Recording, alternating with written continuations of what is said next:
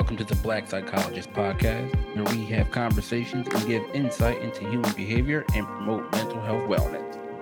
I'm Dr. Kyle Osborne, and with my co host, Dr. Jason Coleman, we'll discuss health topics, everyday life issues, and try to give you a better understanding of yourself, other people, and the world around you. So just sit back, relax, and hopefully you'll leave with some information that'll have you living your best healthy life. Thanks for listening and enjoy the podcast.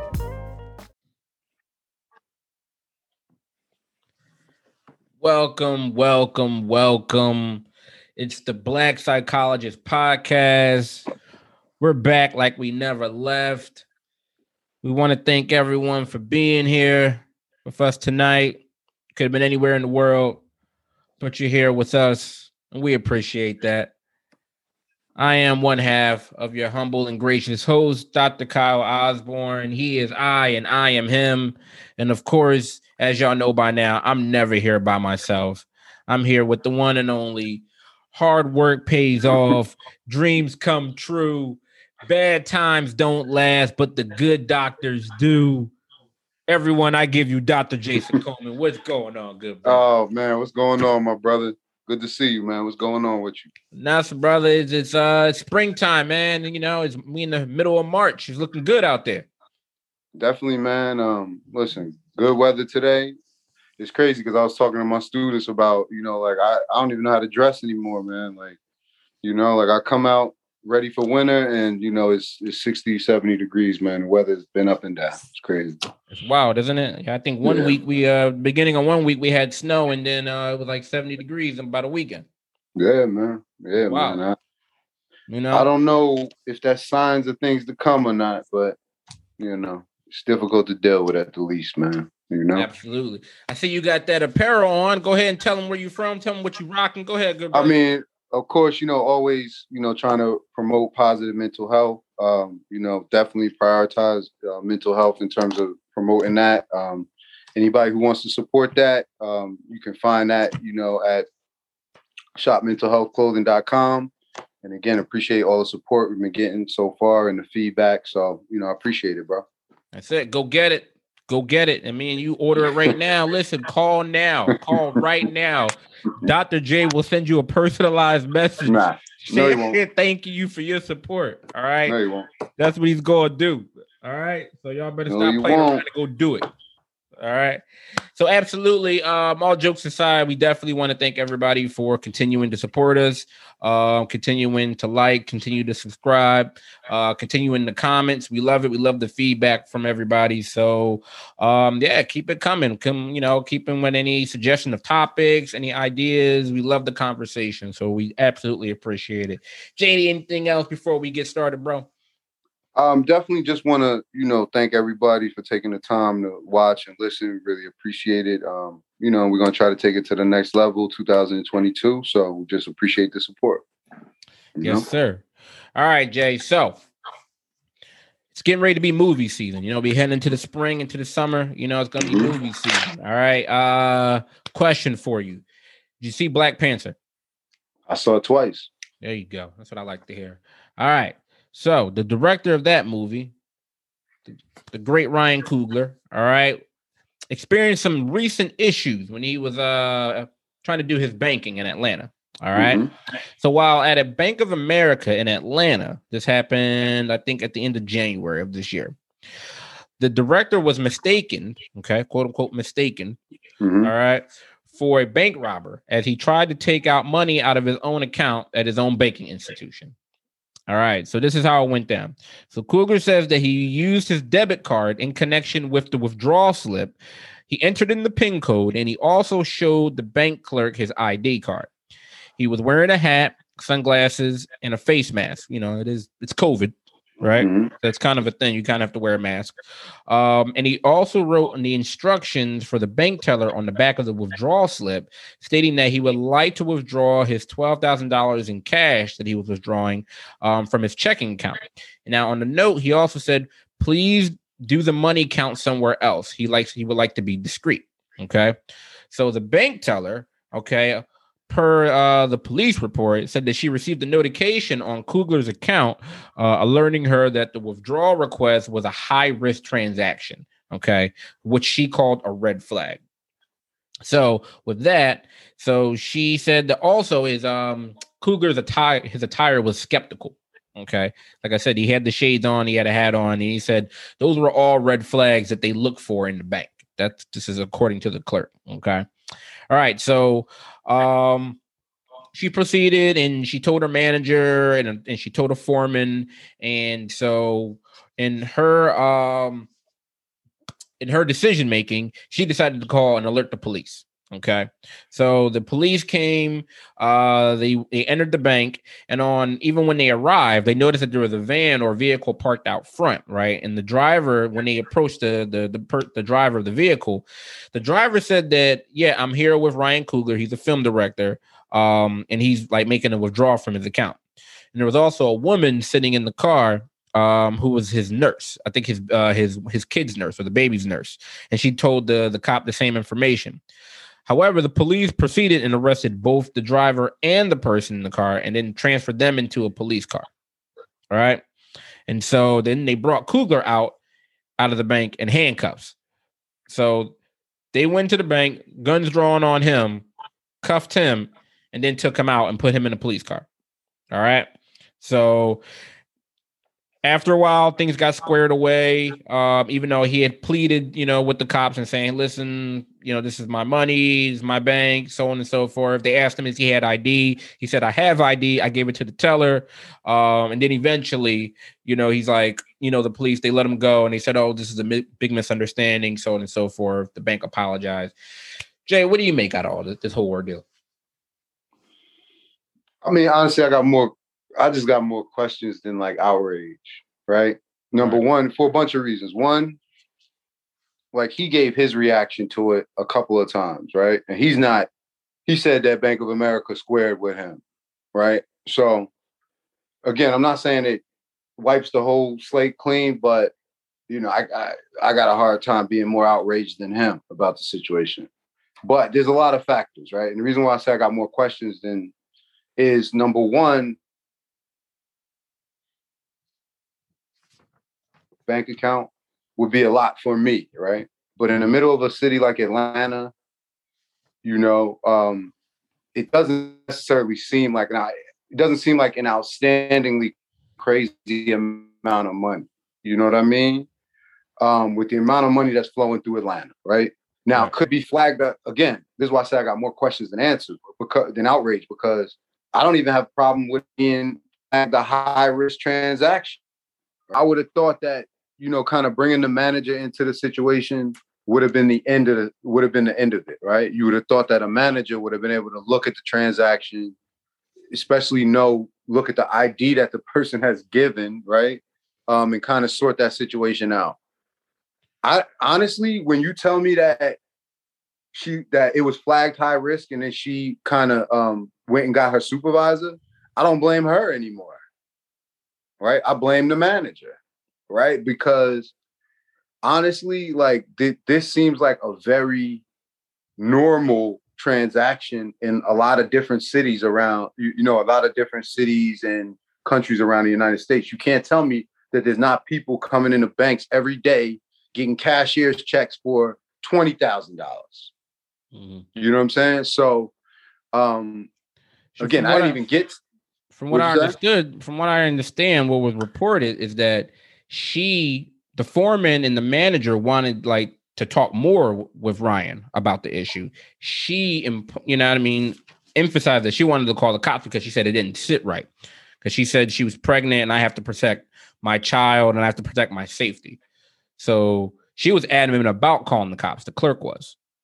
The clerk gets who is on lower on the hierarchy than the than the manager goes and get manager, and the manager is deferring to the clerk's decision uh, or, or the bank tellers. You know, um, that sounds crazy, but again, if it proceeded that way, then we could see what resulted in the in the mess that resulted in. Um, because again, you have a person that's making decisions out of like fear of their own safety, right? And it's not even really logical decisions. So I didn't even get to the race aspect of it because I don't know how much that played a role.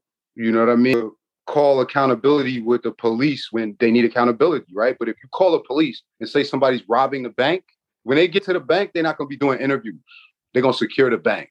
It's like calling a SWAT call on somebody's house, right? When they're not doing nothing. This, the SWAT officer is going to come secure before they determine that it was a BS call, right? So I, I the largest amount of fault, you know, with the bank employees on this one. The interesting part, and when you mentioned race, is that the clerk was African American. She was an African American female, and the police officers, I believe, that arrived were also African American. That's why you didn't even hear me bring it up. Right. Because again, there's so many other factors when we talk about just poor decision making. I didn't. I, that's why I said I didn't even get to that because it's not. It wasn't about the mask. It wasn't about the note he wrote wasn't about any of that because I don't walked into a bank with a hat on, mask on, everything. We all look like bank robbers. You know what I mean? But this right. was about you know how the policy um, was executed poorly. If you ask me. Yeah, I mean, it, it just seemed like again, someone's making this decision out of fear. I mean, overall, this situation failed on a lot of different levels. It right. failed you know, at, at, the the bank clerk at her level, it failed on the managerial level, it failed at you know the um the the police authority level because there were just a lot of things that wouldn't have made sense. Like at some point, I'm thinking that common sense or some type of rational thinking or problem solving thinking is going to kick in, right? Like if someone, I, I, I get like certain at certain banking institutions, like when you're withdrawing a certain amount, an alert or a high risk goes on. Sometimes it's over like a thousand, sometimes mm-hmm. not a thousand, sometimes it's over like 10,000, sometimes it's 15,000, depending on the bank. However, if you're a bank clerk and you're suspecting that someone's robbing you, I'm not sure if they're going to give you their ID. Do you see what I mean? He was also using his bank card. I agree with you hundred percent. Right, like he put in he put in the bank code, like he put in his his his uh his pin code, right? So there's just a lot of things where like just some like just some thinking, some uh, analytical or some rational thinking skills has to come into play of like, okay, you know, he's wearing a mask, but again, we're all wearing masks. There, Bank of America doesn't have like a policy about dress code where people can't come in wearing hoodies or wearing all these other different things. So at some point in time, I'm just thinking like, all right, w- when are we going to start like, you know, bringing in some some common sense thing here? You know what I mean? I mean, and that's why I find it very hard to believe that this proceeded. It sounds like to me a, a, a bank teller that overreacted, right, out of fear right? But I find it very hard to believe that you bring a manager, a foreman, and a bank teller, three people together, analyzing what they should do. And the bank teller says, I think we might be being robbed. I got an ID, bank card, put in the number, and he filled out a withdrawal sheet. Somebody out of those three has to say, This doesn't feel normal robbery, right? Right. Um, so so that's why I just say comment to me, it seems much more of like uh, uh you know, I'm in a situation I feel is uncomfortable. The button call the police, and then the manager and every people that is I'm talking to them about what happened in the course of everything going on. But it does not seem like it it kind of sequentially kind of proceeded in that order because if so, then they have the worst manager ever. you know what I'm saying? But you know, yeah, it, it was definitely it, a, it was a failure on on a lot of different fronts there. So, um, you know, I my hat goes off to to Mr. Coogler um, for handling the situation with such grace and professionalism because I know a lot of other people wouldn't have. I'm not even sure I would have. Um, so, but absolutely, this shouldn't have happened on for a, a, variety of different reasons. Some you just mentioned, and some I just mentioned. Um, but Jay, we got a, a, special guest that's that's uh that's coming through. All right. You know? So we're about, about, about to let this person through. All right.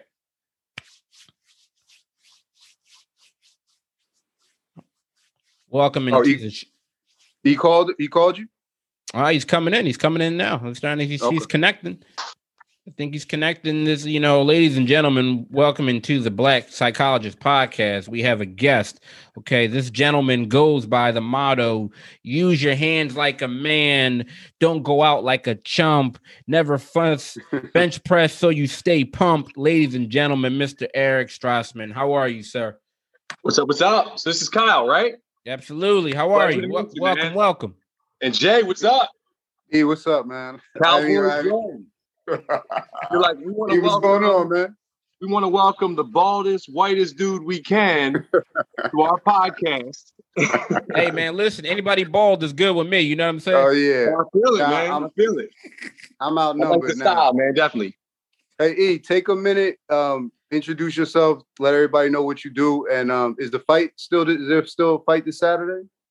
Fights actually uh, Friday, and then uh, we got. Ice who's fighting on Saturday, but Jay is fighting on Friday. That's huge. So, so pro- promote. Yeah, promote, man. Absolutely. Then, um, yeah, promote, so, promote, promote. Go. So let's do it. So, uh, so my name is Erik Strassman or Coach Strassman. Uh, I've been coaching 11 years. I'm more of a performance coach, but uh, with 11 years, just like you guys can imagine, maybe in your fields, I've learned a lot. So there's uh, very few things I can't do. So I might be a performance guy, but uh, I could be a weight loss guy. Uh, I could be, um, you know, a rehab guy.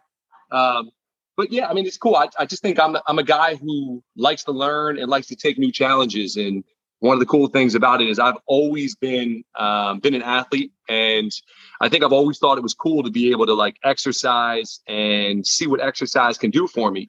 And uh, what's cool is I found a way to make money doing it, and you can't always do that, you know. So yeah, I feel blessed.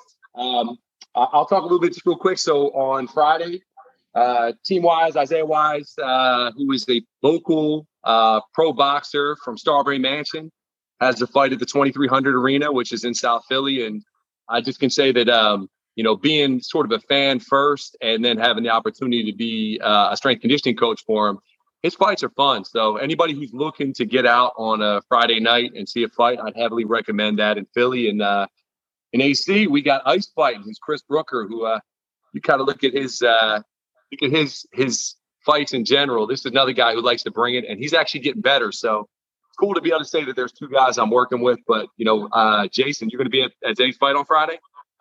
I think so, man. I think I'm coming. I think I'm coming. Like you know, it. you know, I'm always there. I think I'm coming. I love it. I, lo- I love Jay didn't even tell me about the fight. That's that's what I'm I'm more heard about. Well, so he's, now, he told me he needs some time off from you a little bit. I haven't gotten to meet you yet, no, but but he said you're a lot.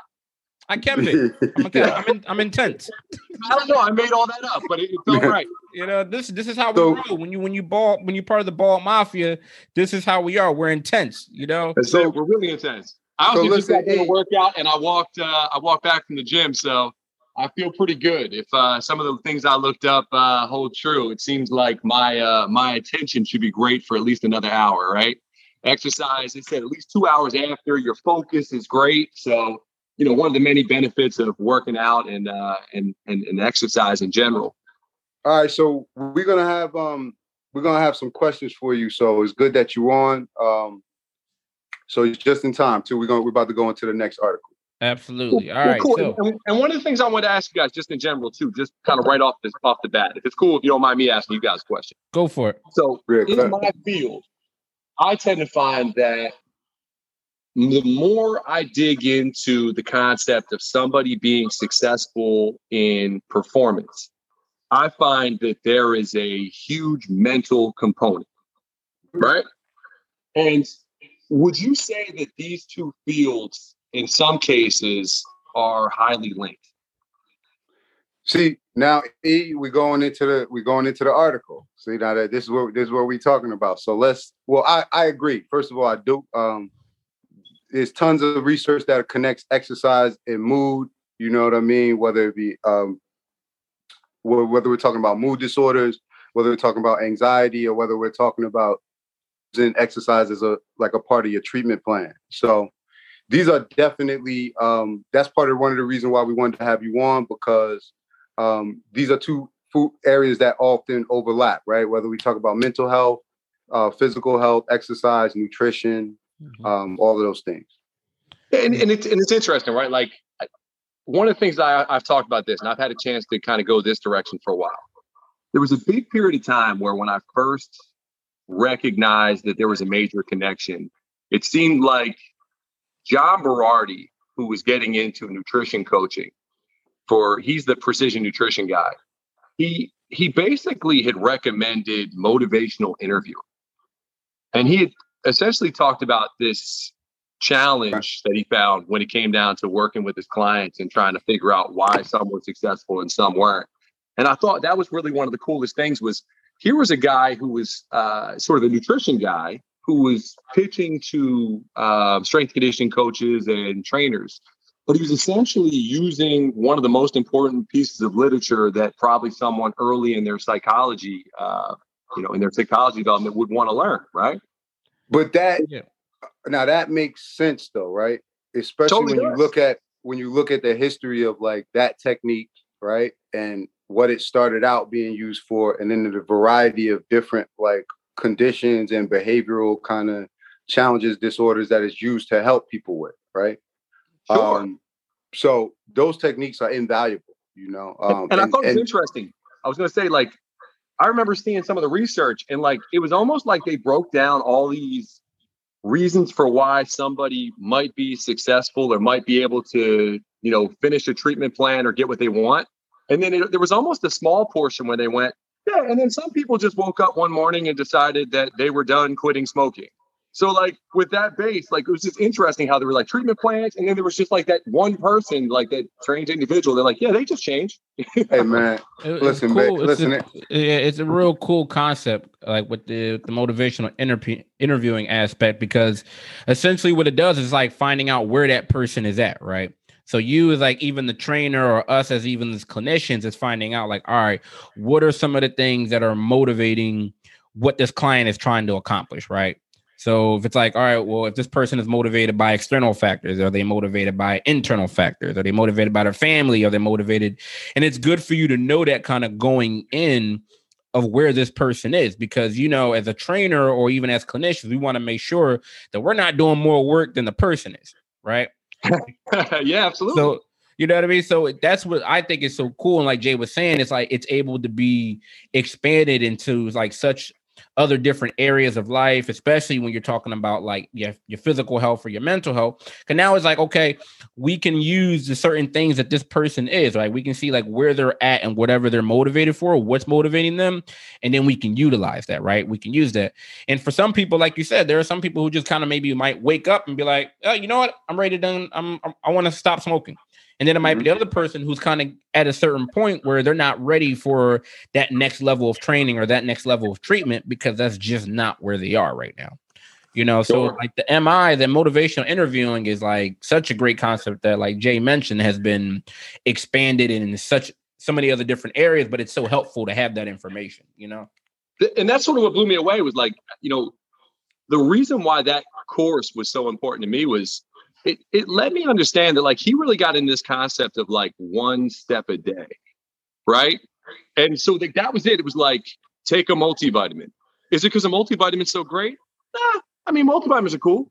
But if you can get someone to take a multivitamin and they agree that a multivitamin's important and they can make that step it's amazing how it seems like they're more geared towards doing it. But also after a while once that becomes a habit they don't really have to think about it. And I think when it comes down to it, energy, right? Like when you have to think, right, and you have to actually make it a thing, it costs you energy. But when it's like second nature, you're more ready for maybe another thing, right? Which is what's really kind of interesting about that style of approach. And I think why they become so successful because they they make it simple and they don't ask for a lot. It's like small steps and just hope the person can sort of take the next one without doing what a lot of people do yo, E, I want a workout plan, you know, and it's like, yo, E, I want a diet plan. And I'm like, so you want me to write up a whole thing for you to eat? And so what do you normally eat? Well, I don't even eat breakfast. So you want me to see, eat breakfast? well, see, that's again, right? That's where you're gonna get the common thread that's gonna run through your field, my field, and any because that somebody could walk into my office and say, I don't want to feel like this anymore. Right. Now I can have all the information, but again, like Kyle said, right? You don't want to be in a situation where you're doing more work than the person, right? Sure. Listen, I don't want to get off. We got to stay on track. But no, he's good. That's, that's, good, Jay, because he mentioned up he mentioned something like really important, which I was gonna relate to it, right? Because in the article, as far as like for the benefits between exercise and um like reducing mm-hmm. anxiety, right? You mentioned like, okay, just doing like taking like a multivitamin or doing something just for the day, right? And one of the tips that they talk about in an article is some exercise is better than no exercise, right? Would you agree with that sentiment? Like without a doubt. Um, I I think there's just something to accomplishing a task in your day, no matter what it is. And if mm-hmm. somebody mm-hmm. feels like exercise is something important to them, just the fact that they can cross that off the list, that's the first thing. Just the idea to them, that's great. Now let's talk about this. When they exercise, something great happens inside of their body, especially if they exercise in a way that is worthwhile. Now, granted, that can be huge. And if we go into my world, we can go crazy with that. But maybe just sort of sticking right to it. If a person comes in and they are able to do, let's just say it's a little bit of strength training, and they're able to do something like few sets of squats, right? A few presses of some nature, right? And recruit multiple units. What's cool is inside the body, the body has to like create these synergies, right? And I think from a body chemistry standpoint, it's huge what, what goes on. But I think it's also amazing because a person, for whatever reason afterwards, feels like they can do things better because they can. So they're actually strengthening these signals. And it's weird, but it's like exercise in a lot of ways is about creating the right kind of signaling in your body to a, to a, basically uh, finish up a task, accomplish a task. And I think that that would be the reason why I think it's so important. So whether it be running, which is obviously a, it can be a complex thing. So running on a treadmill or something, or uh, or some kind of lifting, or even you know look at something like yoga. Yoga is rather complex in nature, also. So there's something to being able to get the body to work that way. And, and what it's looking like is it seems like it strengthens your brain, like actually can make your brain bigger and can protect those. Uh, what is it? Is it? Tell me if I'm wrong about this, but it's like say the hippocampus. I think is one of the spots. It seems like it gets larger, gets stronger. You can protect that, which tends to have some of the risks of dementia and that kind of thing.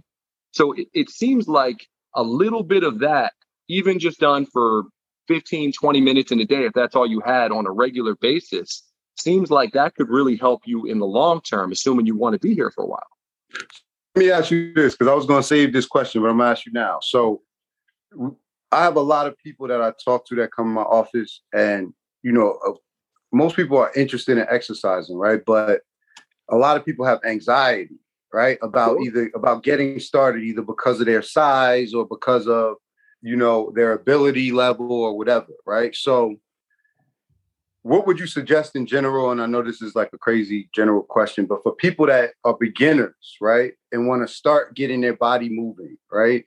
Um, what is like some easy exercises or easy things that they could do, you know, to get themselves moving and kind of start practicing uh, better, like more healthier habits? I think it's a great question. So, anxiety is kind of like the first thing I might look at there and say, if somebody's got anxiety, like if it's maybe just anxiety about the gym, then that could be deeper, right? Like it could go back down to like gym class was really horrible to them, right? I'm just talking. I'm just talking about the person that's just kind of anxious about. Oh, I'm going in the gym around these guys that are already lifting and you know, that type of. Well, no, but I, I, I just kind of wanted to attack something. It's just I'm just going with a part of logic, and I promise I'll get right to what you were asking me. And again, you could cut me off if I need to be a little bit more to the script. But I just the reason I was going to say is this: some people come to you and they're like type A's and they're stressed out all the time. And the interesting thing about that is they'll come to a, a training session so revved up that a lot of times for me, I realize that they're carrying all this stress that already exists in their life and everything else. And it's funny, they're asking to do a stress inducing activity, right? Training is stress. So the interesting thing at first is I love the idea of somebody being willing to do, say, five minutes of deep uh, diaphragmatic breathing first, right? And okay. my reasoning on this is if I can get somebody to actually do the diaphragmatic breathing and relax and get into a more parasympathetic state, the interesting thing is they'll be better for a session. Now, let's say we get somebody who actually is in a parasympathetic state, but actually just goes, dude, the gym's a scary place to go into. And I don't feel like I know as much as everybody else, and I don't feel comfortable. I'd ask for two things. One, I always think the first thing you probably should consider doing is actually considering hiring a professional just because there's something about somebody who knows what they're doing guiding you through it where you feel like you're in good hands. The anxiety is gone because that person is actually making the choices. I mean, honestly, it would kind of be like in a way like when somebody wants to come in and work out by themselves it would be like if i told you that i was going through depression but i went through youtube and i did a bunch of cool self-help uh listened to a couple of self-help videos and then i paid attention to the psychologist who went on there and i think i'm fixed in a weird way it's like right. i might be able to help myself but there's probably something that the eye of a professional could help with now what i will answer the question with is i think we, i want to go back to the idea of if you're going to the gym what are you doing um, what do you feel comfortable with? What do you gravitate to? Because if you get somebody, for instance, who goes into a gym and they feel like being in the gym is about, say, working out, maybe like I would say that there are a couple of exercises that I think in there that are kind of hard to mess up. But I would I would argue this. If I got somebody on a machine, we would go back into the isolating thing, which I don't think forces us to recruit at a high enough level. So, in a weird way, the effects of the exercise wouldn't be as great. But if just getting into the gym and putting your gym clothes on and coming into the gym and actually, um, and actually like making it there and then feeling like you did something was important, I could see maybe going sort of machine to machine if you were brand new.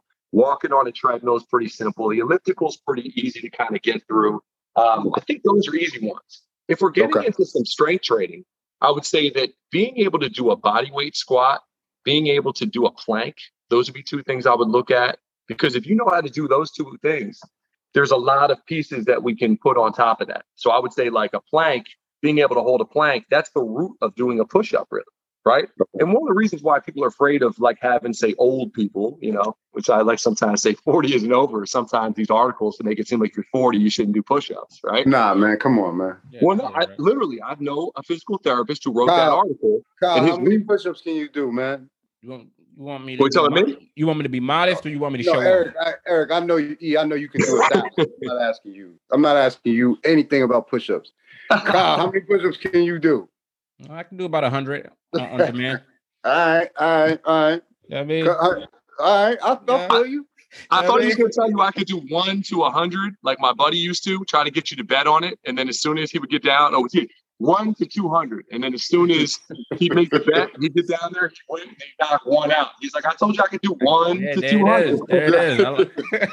nah, I, listen, man. Listen, man. I listen. You know, we come from that era, so I you always you, you got to be able to knock out them push-ups to 20 25 clips at, you know? at, at, the very least. I think so and, and you know here's the interesting thing.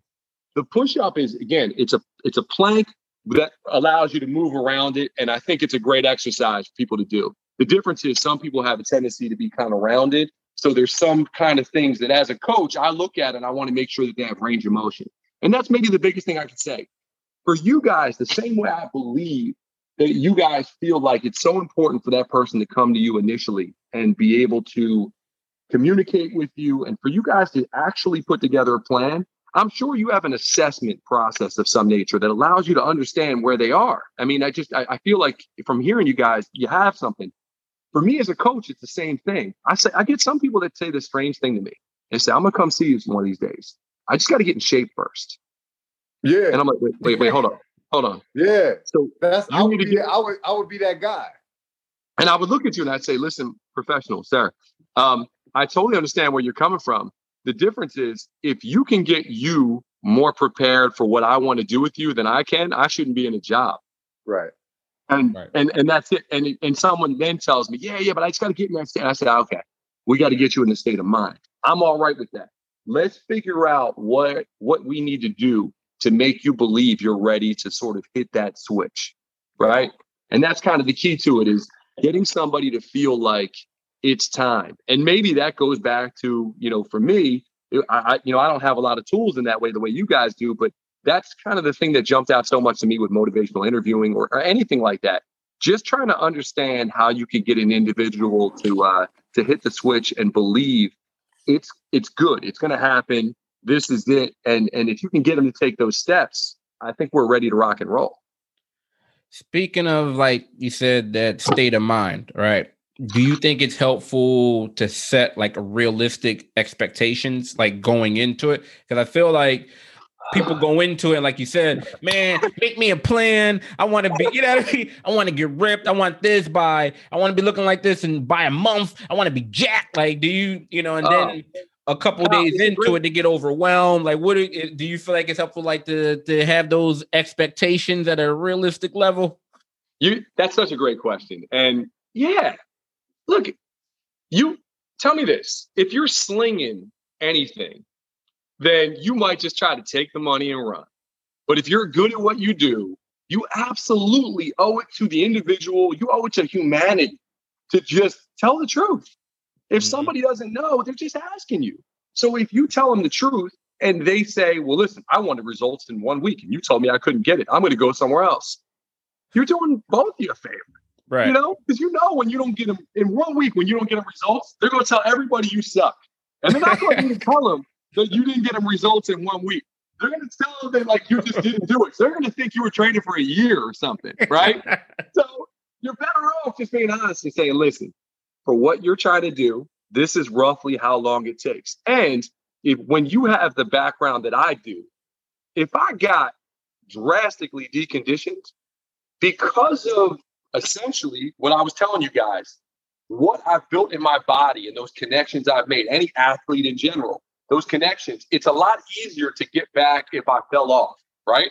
right. And what's great that you could say to someone who's worried, yeah, but if I start and I start making progress and I lose it, I'll feel bad. Sure, but it'll be that much easier to get it back. And that's the key to it is if you build something good, it'll be less likely that you don't want to have it. So a lot of people are like kind of like building on top of progress. Those mm-hmm. people are usually the people that go, as long as I don't eat junk food tonight, right? I won't eat it tomorrow. But if I have that piece of chocolate, I'm going to go off the wagon, right?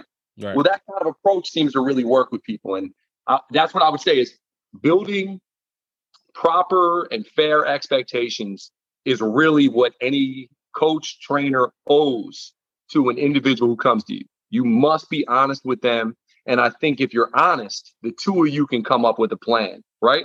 It may take a while. It may be they're not ready for it. But I think a lot of times, if you can outline it and you can show people that you know how to get them there and you can really kind of show them the steps, they're usually going to stay on with you. They might have wanted it in a week, but if you can tell them where they're going to be in six weeks and they believe it and you get them there, and then six weeks later you get them there, they're staying on. But you know what's crazy? They keep doing it. Next thing you know, they look like you. And then you find out they quit their job as a day trader and now they're uh, a trainer. And you're like, really? out there, out there doing pull-ups on the on, on the traffic yeah. light side, like, oh, okay, all right. Yeah, and, you, and it's awesome because like you helped them get there, and at the same time, you're like, man, like that was that was amazing. yeah. I believe that that reduces their anxiety. One, like you said, they're not putting their expectations of I want to look like this, and when they in the expectations or when they don't hit that mark, they get discouraged, or these other different things that come into play. Like you said, you're individualizing, like it sounds like, what's going to be good for them, right? Like you guys are, are mutually creating, you know, um, a plan that's going to work for them. So, like you said, you say, hey, you're in six weeks we can have you looking like this based off what you know your schedule is based on what you eat blah blah blah blah blah blah blah right? And once they hit that six weeks and they look like like what you guys discussed boom right? Magic yeah, and, and, and here's an interesting thing too. I think people more than the looks i mean there's always this idea like you want to look great naked right? There's like always that like some people make it seem like that's the only reason why people go to the gym and all right? But I think some people just want to feel like they know what they're doing. And then it's interesting, right? Think about that gigantic burst of energy that you get when you have what you consider to be a great training session or a great workout. And listen, play basketball, right? That to me, I'm going to tell you right now, if you're a ball player, a lot of times I got guys that come back to me and we mm-hmm. just kind of do more like corrective work to make sure that they're like striking properly and like their body's ready for the impact of basketball. But like, if you're a, a ball player or something like that, play basketball. It's amazing how great you feel. You get done, you're like, oh my God, life is great and all. Those endorphins that you get, it, it's huge. And I think that that's it. If you can teach somebody how to do that for themselves, like how they can go and basically find a way to be productive and exercise and, and, and get their body moving, it's kind of cool. It's like a skill that they can have forever, right? Yeah. And I think that that might be the big thing is that might be a big thing you're saying to them is you're anxious right now because people who are at the gym seem like they know more than you, even though you don't know that you just walked into a gym that just opened up and everybody's a beginner, right? And think about it. It's like the first day of school. If you come into school, let's say you're a new kid that's there, you don't know who all the other new kids are. You just think you're the only new kid and everyone's looking at you. But what's crazy is most of the people who are in school weren't even really paying attention to you, right? They were like, right. they were worried about did they get their homework done? Was that girl looking at me and all? What's for lunch? So I think what's interesting is I don't think most gyms people are as into you as you are sort of into what you're trying to do. But I think if you come in with a game plan, you come in with a game plan and you are at some point confident that it's going to work, it's going to really help you. And I think as you get there, if you're there for three or four weeks, I think you'll start to realize that maybe some of the people you thought were looking at you, mm-hmm. they're just doing their own. I mean, everybody's on their own quest, right? Right. I think that's what you just described is like the spotlight effect, right? Of what we call it, especially like you said, you think when you go into any environment, everyone's paying attention to you, right? You think everyone's going to notice the stain on your shirt. You think everyone's going to notice, you know, all these other different, you know, things that you're concerned about. And then it just becomes heightened. And I think, like you mentioned, the gym is a really good example. And you mentioned, um like the feeling right that you experience right because that was something that the other article um that jay had mentioned to us about that feeling right like talk to us more about that you know the the difference between how you most people feel or how you can feel from before you start your workout to after you finish like what's what's you know something that and you know that you've either personally experienced or it's like some of your clients have experienced as far as like that mood that change of mood, that change in just their despair, their whole energy that you've noticed after, because that's a huge link between you know exercise and mental health is that that change of you know that increase in mood and and and you know that Im- improvement as far as the mental health. Talk to us about what you've seen or experienced. Well, so it's cool. The you could get somebody coming to you, and you'll be like, "Hey, Dana, how are you? I'm here." like, yeah, the good old stock are? answer, right? you are okay. Well, we're gonna get started. I, I, I think it's gonna be good. We're, this is gonna be good. We'll, we'll, we'll make it better, you know. And then you're like, cool, let's go. And then what you you get them moving, and you you basically throughout the course of a session, as you start picking certain exercises and you know, there's for me, it's like there's a script, right? Like a lot of times, like we're gonna do probably some foam rolling. We're gonna do some, you know, active stretching. Then we're gonna go do some dynamic stretching, which might be like lunges and body weight type things. Or maybe we're just practicing a specific lift at a lighter weight or something. And then we get a few sets in. And what's funny is I'm here, then turns into how'd that look? You know? And then after that, it's like, you know, you get a few more uh, sets in and they're like, so uh so how was your weekend? Okay. And then yeah. we start getting getting moving a little more, and they're like, uh, "Ooh, how that? Yeah, that was good, right? Oh man, I'm telling you. And I got a new goal for us and all. You know, I know we just did 185 there and all, but I'm going to get 225." And you're like, "Really?" And then by the time they're done and all, that was awesome. That's great and all. So I can't wait for Thursday. And you're like, that's awesome. And they come walking out and they're like looking like Ric Flair, like, woo, you know? and I think that comes down to the uh, the whole neurotransmitter thing, right? And yeah. my understanding is you get some serotonin, some dopamine, uh, was it the uh, noradrenaline? So like you get that effect. And I love it, man. It's like there's something to an individual who gets out there and gets a chance to move and sort of uh, kind of medicates himself naturally in a way, right? Excellent. That's excellent, man. I mean, listen, that's um you you answered my question without me even asking. Like that's excellent.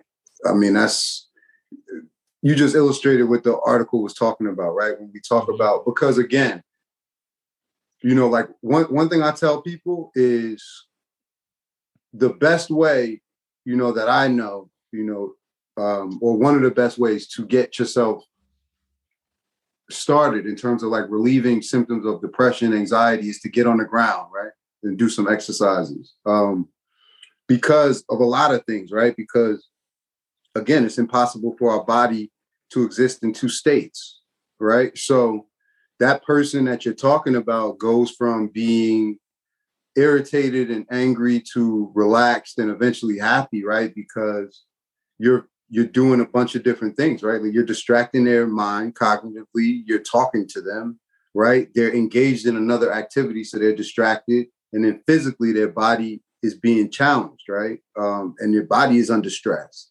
So with all of those things going on, it's impossible for them to hold on to the stress of the day or whatever they were angry about when they walked in and initially encountered you, right? So that's that's why I said it's that was perfectly laid out because um, you know we definitely wanted to kind of touch on and get your perspective definitely on, on you know how exercise impacts mood, right? Um, so that's perfect. I appreciate it. And again, I you know for me it's fun because you know I I'm I'm geeked up about doing this because again I love the link and uh, I'm taking notes so you know.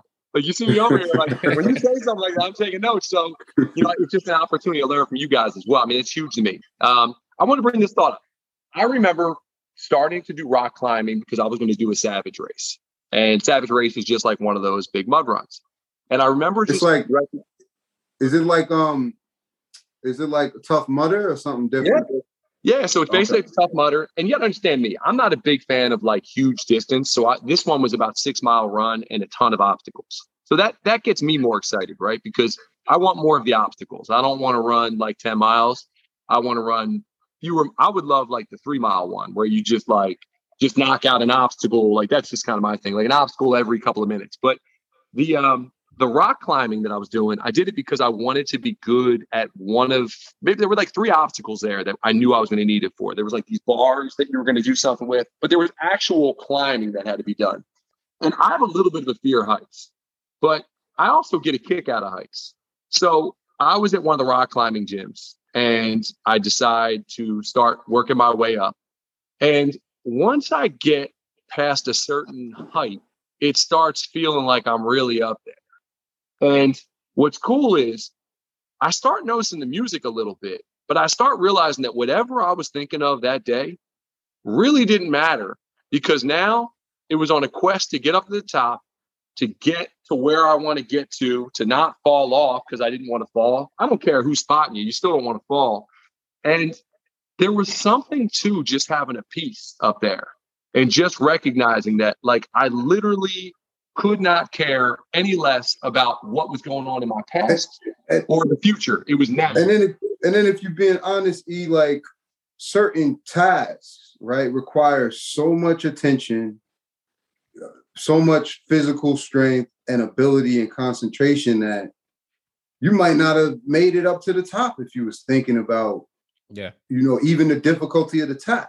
You know what I mean? Like certain sure. things and that's why I think certain things are are are are beneficial, right? Like that's why I think for some people going to the gym, like when they have a challenging workout and those things really gives them that relief from their day, right? Because you got to really immerse yourself in it, you know, and focus on it physically and mentally, um, which requires, again, you can't re- exist in two states, right? So you can't be you can't be caught up and, and, totally focused on your day and totally focused on your workout. It just doesn't work like that. You know what I mean? So um it was also it seems like it was like a form of mindfulness once you really got into that zone because you were paying attention to that particular task in a certain particular way.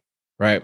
Once you got to that certain point, like you said, you heard the music, but it wasn't like you know, it was it was just kind of maybe like background noise because you were focused on getting to that goal once you got to a certain state.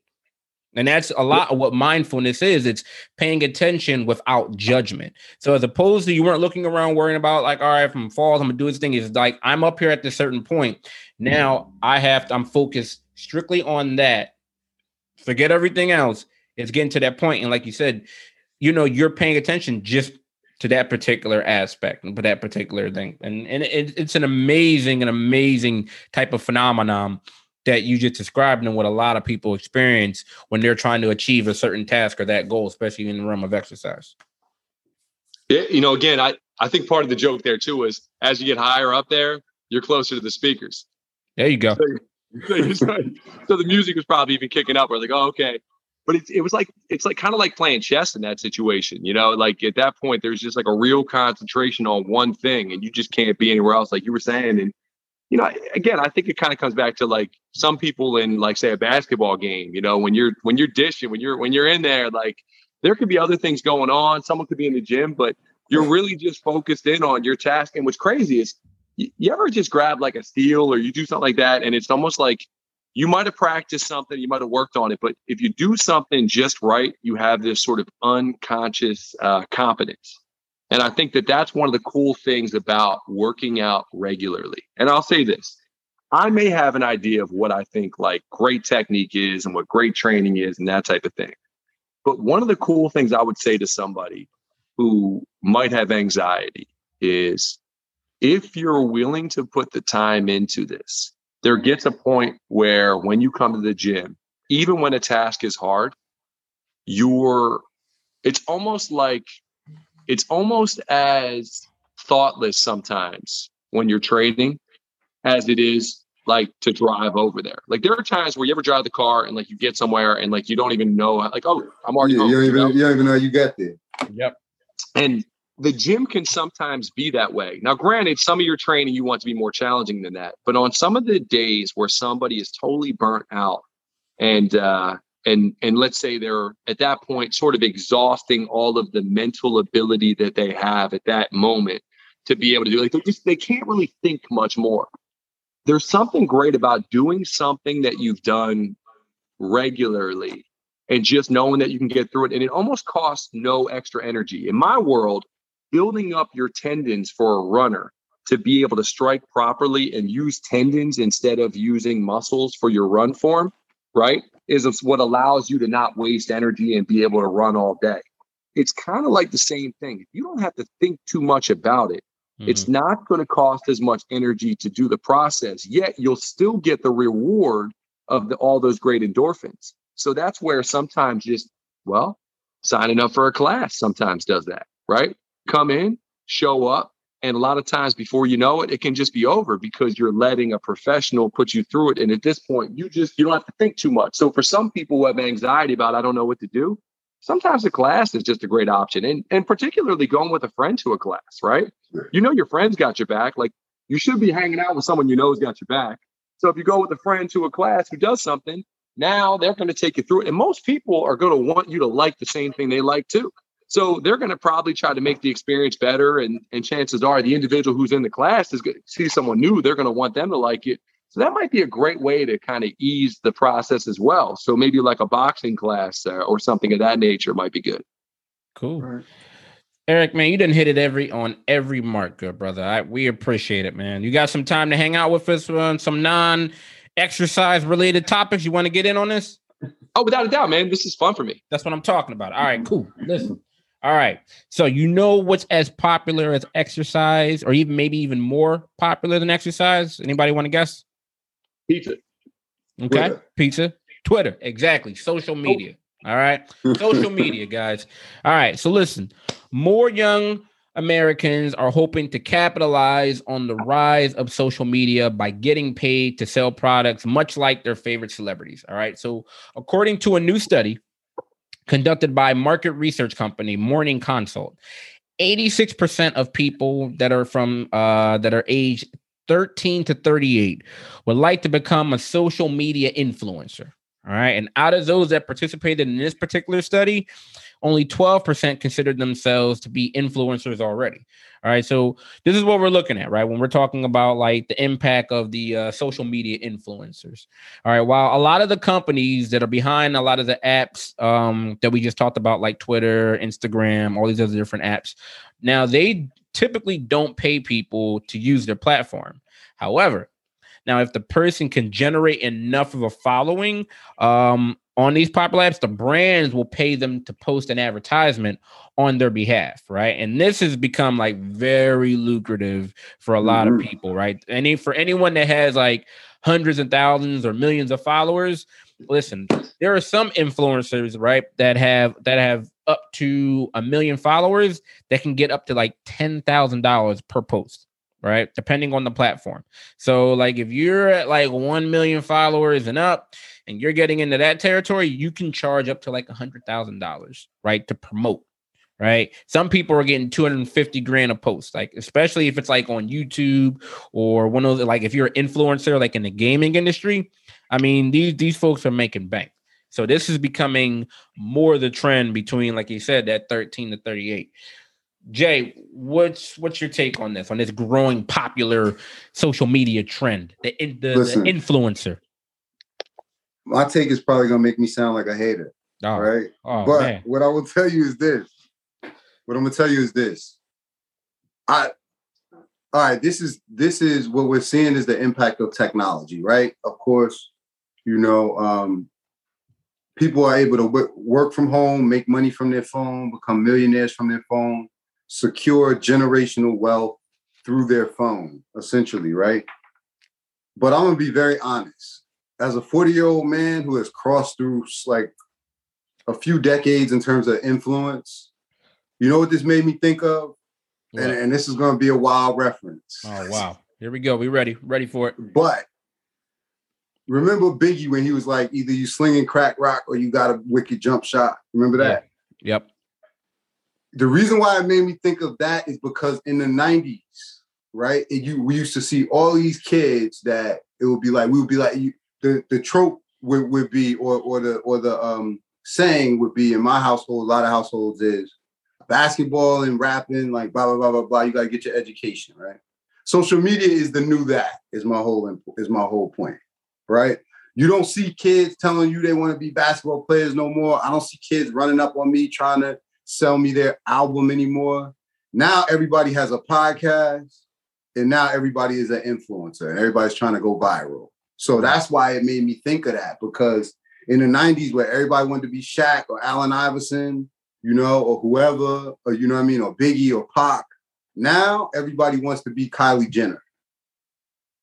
You know, so that's just what it, that's that's what it made me think about. Um, Erik, what you think? What's, what's your take on this? Uh, the social media influencer crave that that's going through. Well, just let you know how brilliant corporations are, right? Think about it.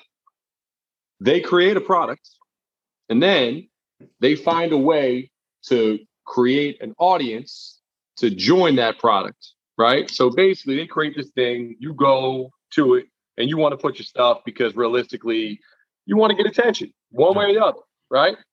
And then you get enough people there, and they're like, "Oh, I got an idea." So I got this product, which is people. And what if we pull other corporations in and we say, "Listen, if you guys want to join this cool thing that we have here, you guys are going to have to work something into this, right? Like, I don't know how we're going to do it, but financially and all, like, you know, it's going to cost some money. You're going to pay for some posts. You're going to have to do all this other stuff. But we're going to let you then start to advertise to people. So we're going to have you pay money and then be able to advertise to people. And then you get corporations on, say, like Instagram, who are always trying to sell you stuff. But what's cool is those corporations were so smart, they said, we're going to get our money back. So what we're going to do is we're going to say, if you buy our stuff and post in our stuff, you might be able to get a discount. You might be able to get a free shirt. We're gonna right? get our money back. Your friends to buy something. That's it, right? And then you're like, oh, well, I like free shirts, right? So then you start posting like crazy, trying to get your friends to buy it.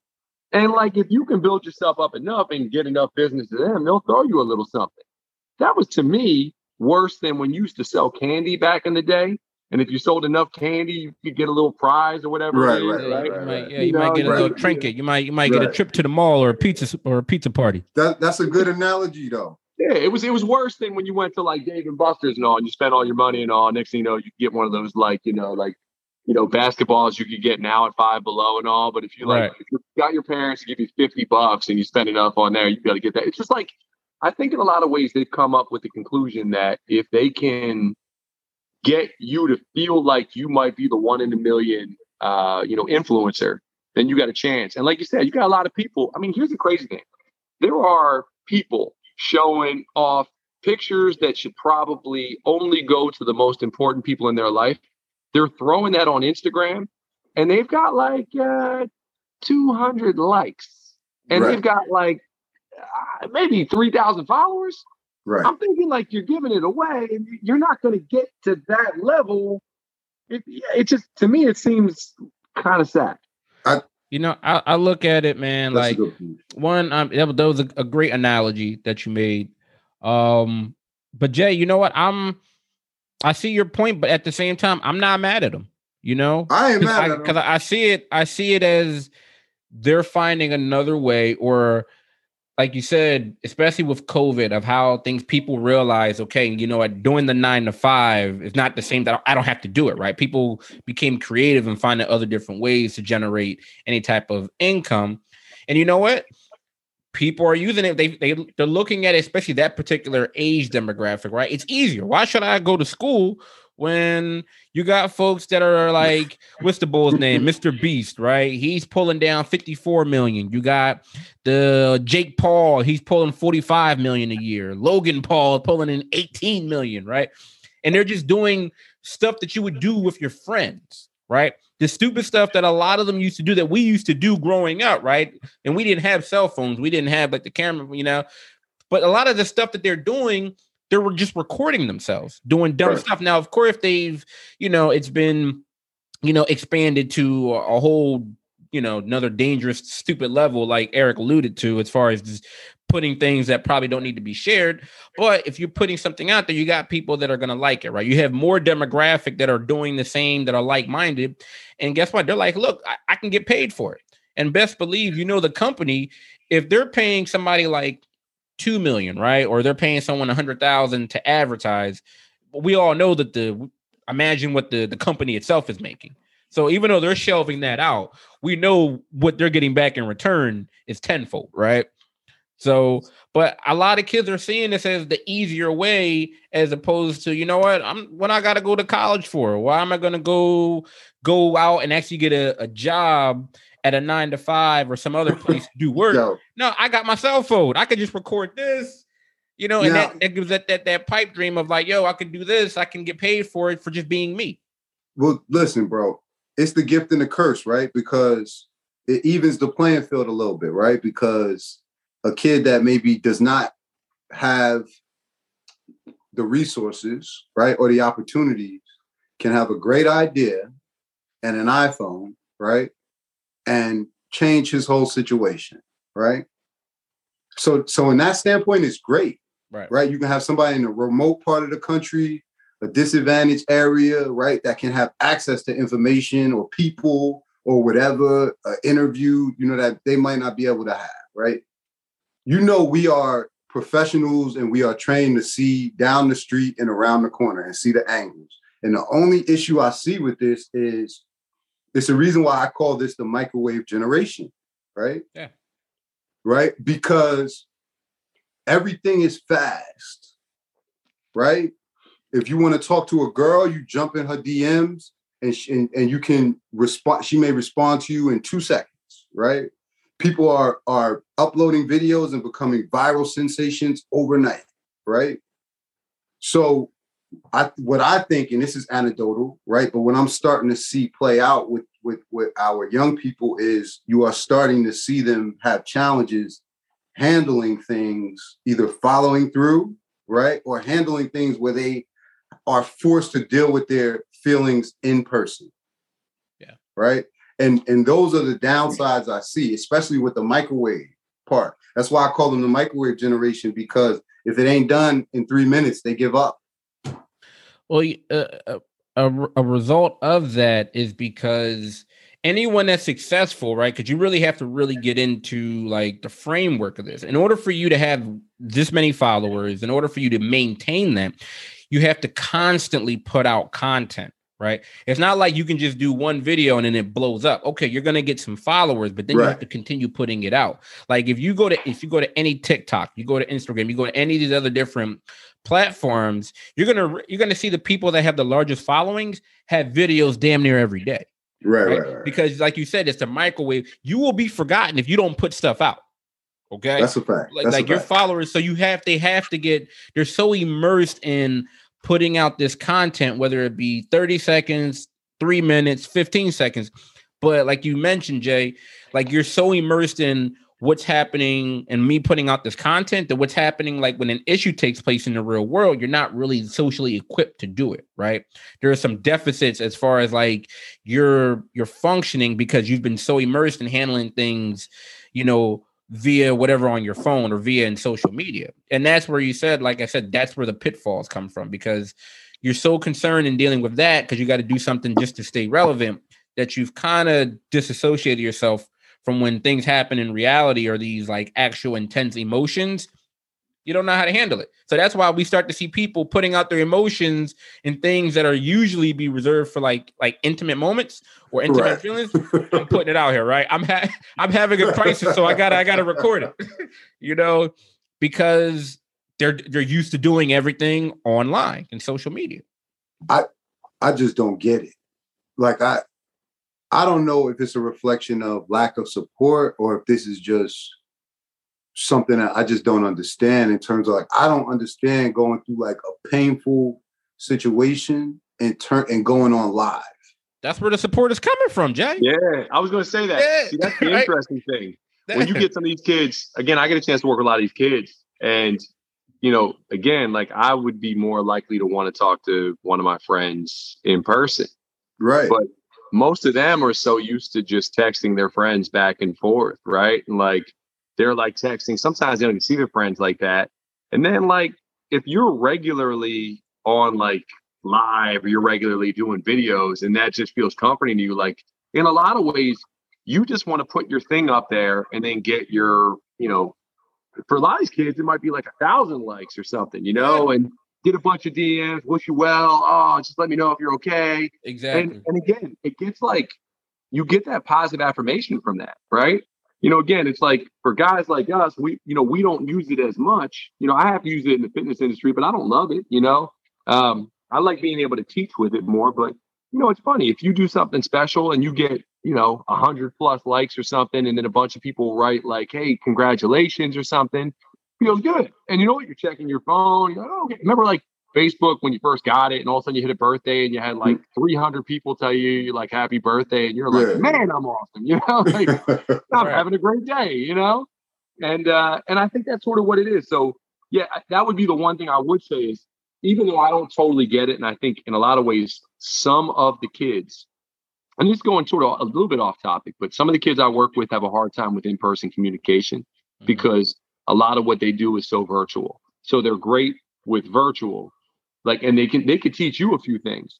But when it comes right. down to eye contact, handshake, um, and just even reading people, it's much harder for them to do that. And you know, and also like I think we were saying too, for some of these kids, it's like hard for them to recognize since everything happens so fast that like uh, sometimes bad things happen and it takes a little while for it to clear.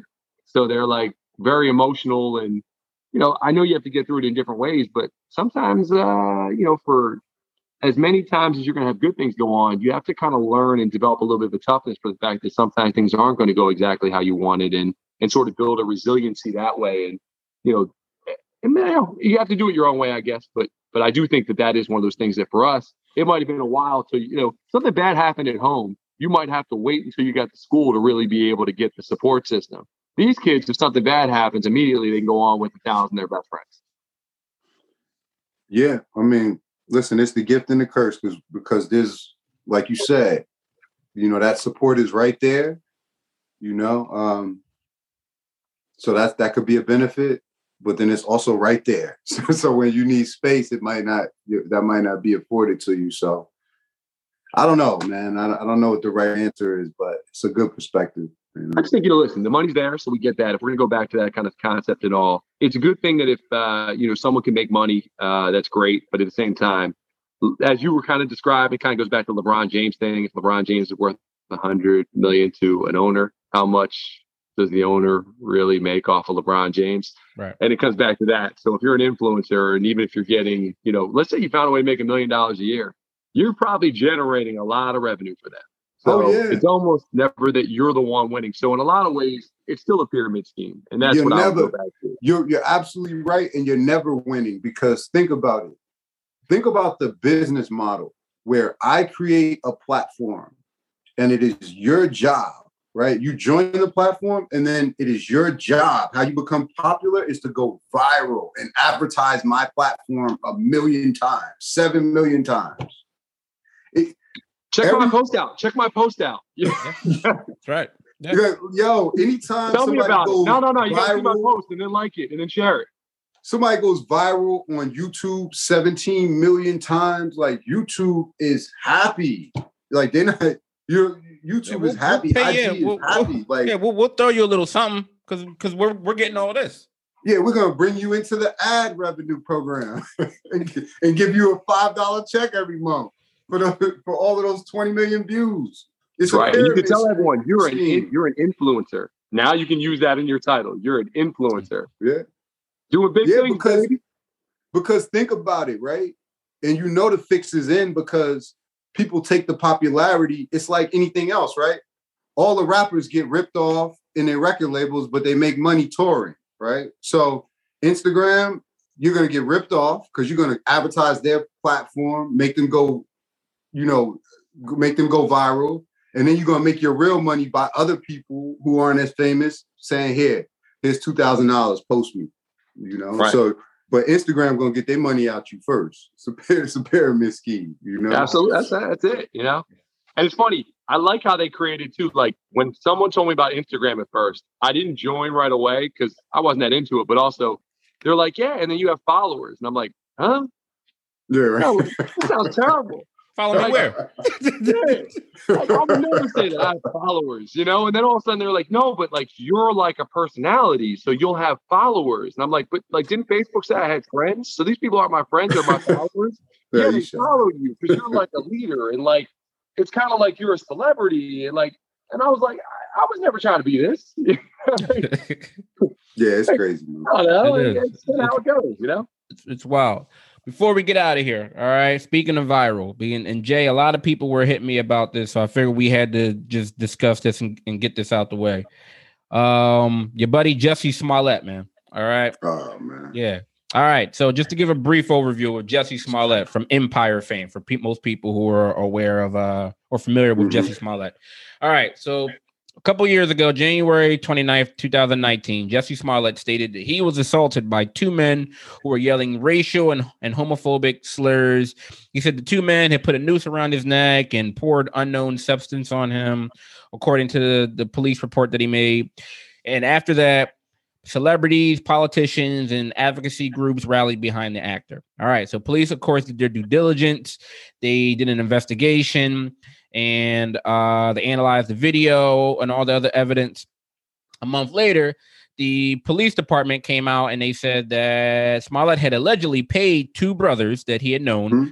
uh 3500 to stage the attack and to take advantage of the pain and anger of racism to promote his career so on and so forth. Mm-hmm. So after his arrest, Smollett apologized, you know, to the show for any embarrassment to anybody and such. However, he maintained that he was innocent. Okay. Now, in February 2020, a grand jury indicted him for making false reports and he appeared in court. He pleaded not guilty. All right. Fast forward these next two years, he was going through all these different legal proceedings, and here we are, right? So, a couple months ago, Smollett, he was sentenced to 30 months probation for fabricating a racist and homophobic hate crime against himself. Um, and so the judge had ordered him to spend 150 days, which is about five months of that pro uh, that 30 month probation in jail. All right. So to say again, up until this point, he's mm-hmm. continued to maintain his innocence. And if you saw the video from his court sentencing, I mean, to say that he said it and has conviction regarding his proclaimed innocence would be an understatement. All right. So when he when the judge was announcing his sentence, um, this is what he said. He said, uh, I would like to say that, Your Honor, I'm not suicidal. That's what I would like to say. All right. I'm not suicidal. I'm innocent. I'm not suicidal. If I did this, then this means that I stuck to my first fears of Black Americans in this country for over 400 years and the fears of the LGBT community. Your Honor, I respect you. I respect the jury, but I did not do this. I'm not suicidal. And if anything happens to me when I go in there, I did not do it to myself. And you must all know that. I respect your decision. Jail time, I'm not suicidal. And that's how they let him off. Okay. So, Jay, okay. as this whole thing okay. has unfolded, Uh, what what's your your you know your your opinion and kind of take away from even as All this right. thing was an ongoing saga? I'm gonna make this short and sweet, right? Jussie Smollett is not gonna get any sympathy from me. He's guilty. He's been convicted, right? He wasted a lot of people's time and money, Mhm. right? Um, first of all, I think he should do the whole five months. Mhm. Right. I really think he should do more time than that because we're talking about somebody making a mockery of a federal hate crime. Right. I think honestly, he's not my client. He's never been in my chair. So this is pure speculation, but I think there's a lot deeper issues and problems going on with him. Right. This he has he has a lot going on beneath the surface internally um, that he needs to deal with, right? Because he used his position and his fame, right? You have made it to a position that a lot of people will never rise to, no matter how hard they try, right? And him being famous, him having being financially stable, it wasn't enough. He wanted attention so bad, right? That he would use his race as an African American male and his status as a member of the LGBT or his as identifying as part of LGBTQ community and manipulate both things, right? And think about this. There was a noose involved in this crime. Right? So this guy has no credibility, right? He went, and to, he, he went to the police department with the noose around his right. neck. And, and I'm gonna be very honest. He should do the whole 30 months in jail because of the simple fact that we sit up here all day, right? And we talk about justice, right? And we talk specifically about people in communities that don't get justice. And here you have a guy, right, who takes his skin color, right, and makes a mockery out of almost every all of the serious issues we've been talking about for a year. So I don't have much to say, but I have no sympathy for him. You know, I hope his career suffers greatly. Um, and I hope most people would think twice before standing next to him because he has some deeper issues going on. Erik, what did you think as uh, you saw this playing out in the media? Any any thoughts? Well, I think uh, he would have been a great influencer if he wasn't such a great actor. Because he buys, Right. he definitely buys into his own shit, and it's Right. amazing. He's dying. He's dying on that hill, isn't he? Oh my Right. god, I'm not suicidal. You know, like as if who's killing you? Like you're not Epstein. You know, what's the you got? Right. And that was Uh, the thing. I'm like, does he, does he think he was going for the Epstein thing? Like, Yeah. No, he thinks he's like the sacrificial lamb for what? Like, I mean, bottom line is this. It, it- it's so frustrating for me because I look at it and I say, like, here's a dude, like you just brought the news, right? And like, that's like one of the most screwed up things that has ever happened in in a history is feeling like somebody's so worthless that you can take their life and make an example of them. Like the idea that somebody died hanging like from anything and that basically it was like their family had to look at it and everybody had to look at it as if they were such a piece of crap like that birds would be on it or something like to lead somebody up there to me it's the most one of the most despicable things that we could talk about Now Yeah, I'm gonna I'm gonna let you I'm gonna let you finish, E. But that's I just want to underlie your point, right? That's why I brought it up, right? because because the sign what it signifies, especially when you talk about America and American slavery, he knows what he was doing by bringing a noose into it. And I and I and go ahead, you can finish your point. No, I thought it was brilliant when you did bring it up, man. Like it, like it. It was funny. I don't know that I was going to go the noose direction until you said it, and it like it's so fucked up. I just felt like I kind of had to go there with it, where I go like, you know, you are the problem. You know, it's like I think the crazy thing is you ask kids, young kids, you see that guy over there, half the time they don't explain. Oh, he's a black kid. Oh, he's a Puerto Rican kid. They don't even say it. You know, so what's crazy is these young kids are coming up not even pushing race, right? And you got kids that are actually saying that they actually are identifying with different sexualities kind of early on, and kids are putting up with it, not only putting up with it, but accepting it and being friends with them. And like our generation's so screwed up, we're like, oh yeah, they're a little soft nowadays. No, yeah, but you know what? They're kind of better. Like they don't see it that way. Yet this guy has the nerve to to to take the ugliest parts of society and create a false narrative and create an enemy when there are actually some people that are screwed up enough out there that do this. Yet he created a false one and then put that out there when really most of us, right, we're all hanging, right? We don't want to see this ever. So Well, this guy this is the created part- a false This is the scenario part- that was terrible. Yeah, he, this is the I mean, part I don't understand. It's so many, like we have so many regular examples, right? So with so many regular examples, like what? That's why I said there's something deeper going on because if he wanted to champion an issue, he could have jumped behind. It's a bunch of different issues that he could have jumped behind in terms of that that that are plaguing the African American community and the LGBTQ community without making up a hate crime. and that was the thing, Jay. Like he that that's the so unfortunate part with it is that he weaponized like three different marginalized groups, right?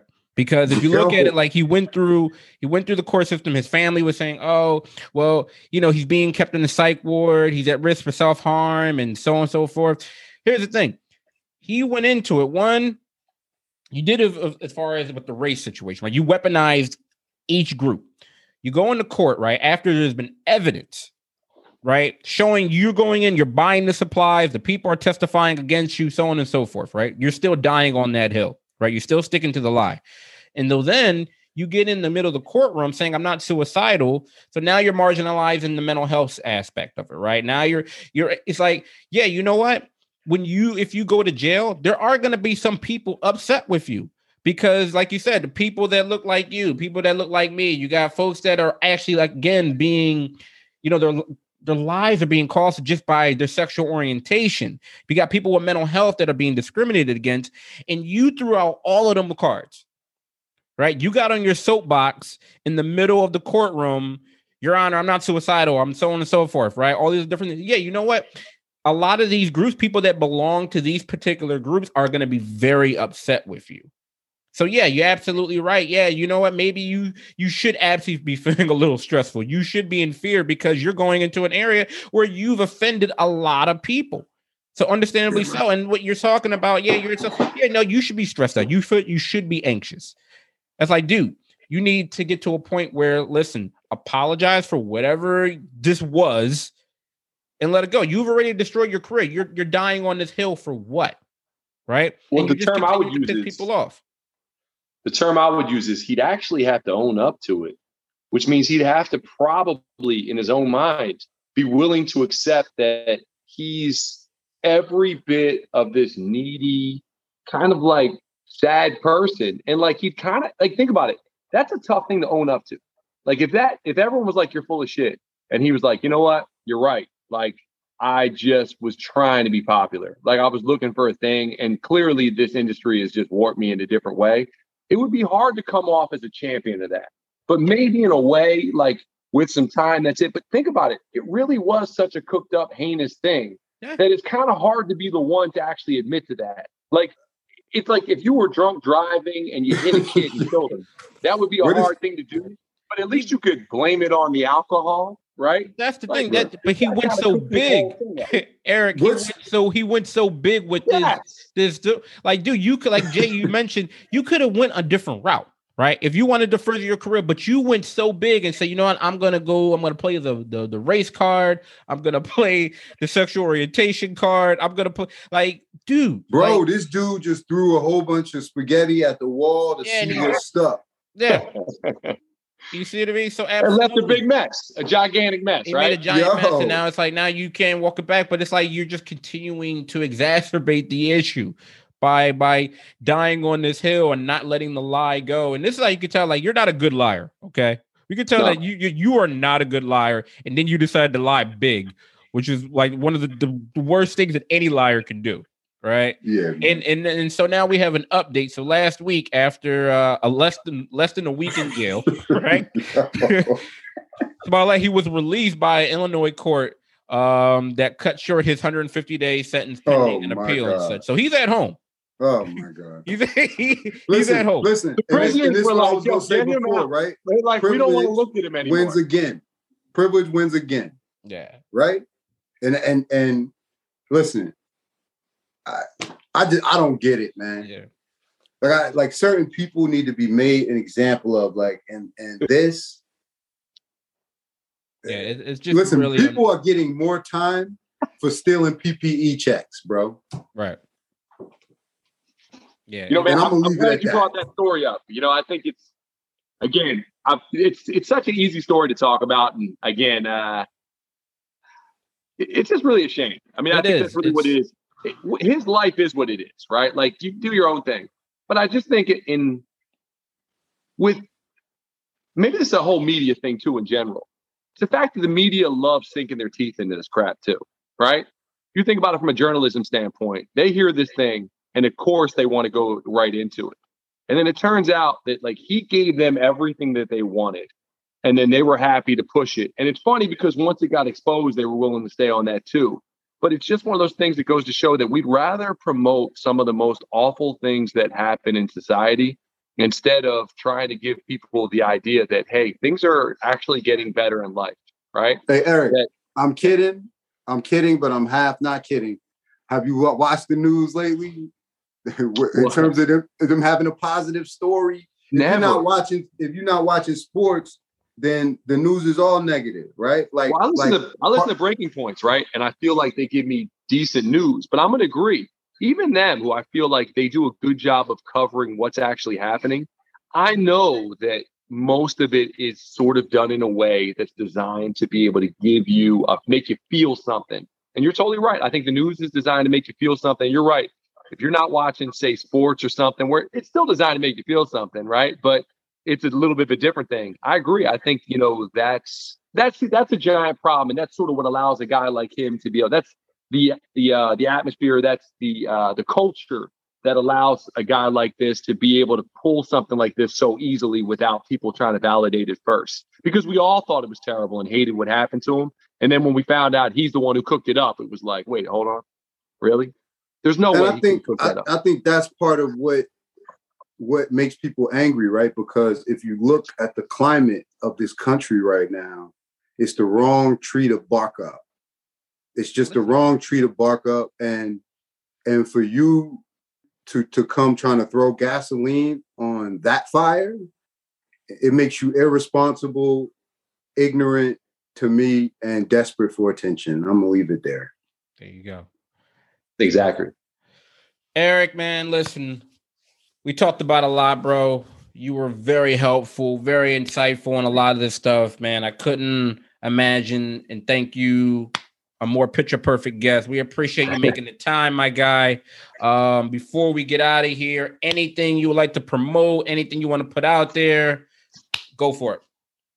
Well, I appreciate that. So, uh, you know, my Instagram's coach underscore Strassman, which I just put some videos out there from time to time if you want to get a better idea about the stuff that I do. But um, yeah, I mean, the Zay fight's huge to me. Uh, we already talked about that for W at the 2300 Arena on Friday. Um, Ice is fighting the next day. If uh, you want to come out to AC, if you guys are AC guys, uh, you know, I could probably get some info for that. But, um, but no, nah, look, I, I just think for me, this was a lot of fun. And, you know, I would love to be able to talk a little bit more, maybe about, um, you know, maybe linking strategies that we could come up with that help people see certain things through. I mean, I just think it's great to be able to, you know, have you guys who have uh, so much experience with this together. And, you know, one of the things I didn't get a chance to really get into with you guys, but I think is really important is I would love to better understand uh, some of the grounding techniques for, say, anxiety. Because when we were talking about anxiety, I get some clients of mine that want to train for, um, you know, want to train and they hope it helps with anxiety.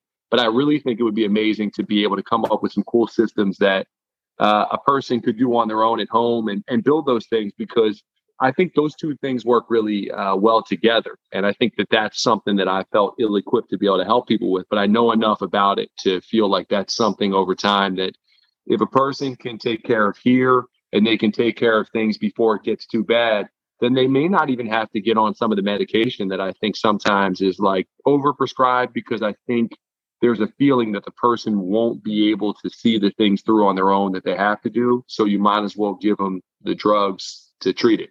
And and yeah, that's a feeling of mine right there. Cool, I'm with it. With it. So yeah, I'd love to do another one of these, or even if I uh, even if I could just pick your brain, it'd be great. That's cool. Jay, anything Yeah. else before we get out of here, good brother?